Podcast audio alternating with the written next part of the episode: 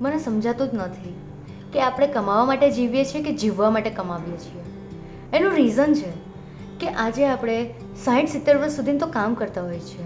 જો government job હશે તો સાઠ વર્ષ સુધી અને જો પ્રાઇવેટ જોબ હશે તો સિત્તેર વર્ષ સુધી તો આપણે કામ જ કરતા હોઈએ છીએ. અને ત્યાર પછી વિચારીએ છીએ કે આરામથી જીવશું.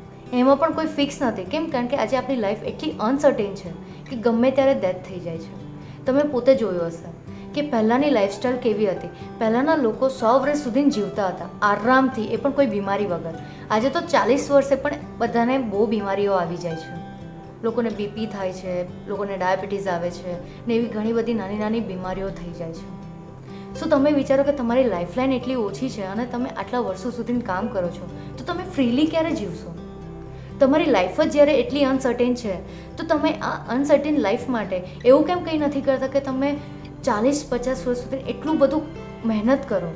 એટલું બધું એમ મહેનતથી તમે કમાઓ કે બાકીના ત્રીસ વર્ષ સુધી તમે આરામથી જીવી શકો.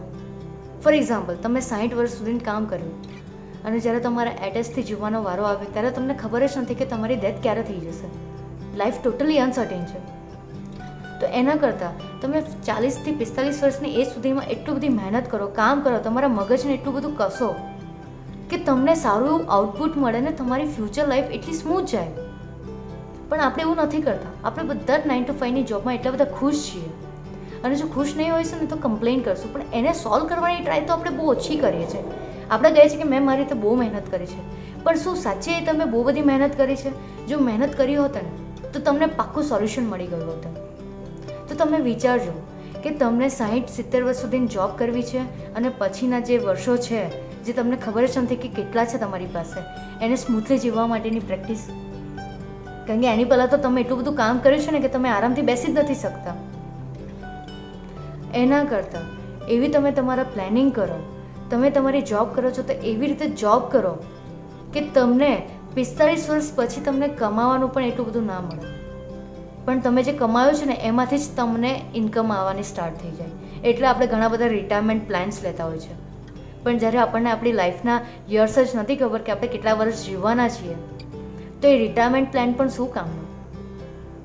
આ લાઈફની સાથે તમે શું કરશો? રાઈટ તમને આઈડિયા જ નથી કે ક્યારે મરી જવાના છો. એના કરતાં એવું નથી કહેતી કે તમે બચત નહીં કરો, તમે સેવિંગ્સ નહીં કરો, તમે મહેનત નહીં કરો. કરો. ખાઈ પીને ઉડાવવાની જરૂર નથી. પણ એવી મહેનત કરો, એવી પ્લાનિંગ કરો કે તમારી રિટાયરમેન્ટ એજ તમે પહેલાં આપી દો. તમારી રિટાયરમેન્ટ જે એજ ડિસાઈડ થઈ છે ને, એની પહેલાં તમે પોતાની જાતને રિટાયરમેન્ટ આપી શકો. કેમ? કારણ કે તમે એટલું બધું કમાઈ લીધું છે. મારી વાત પર વિચારજો અને જો તમને સારું લાગે ને તો ઇમ્પ્લિમેન્ટ કરજો.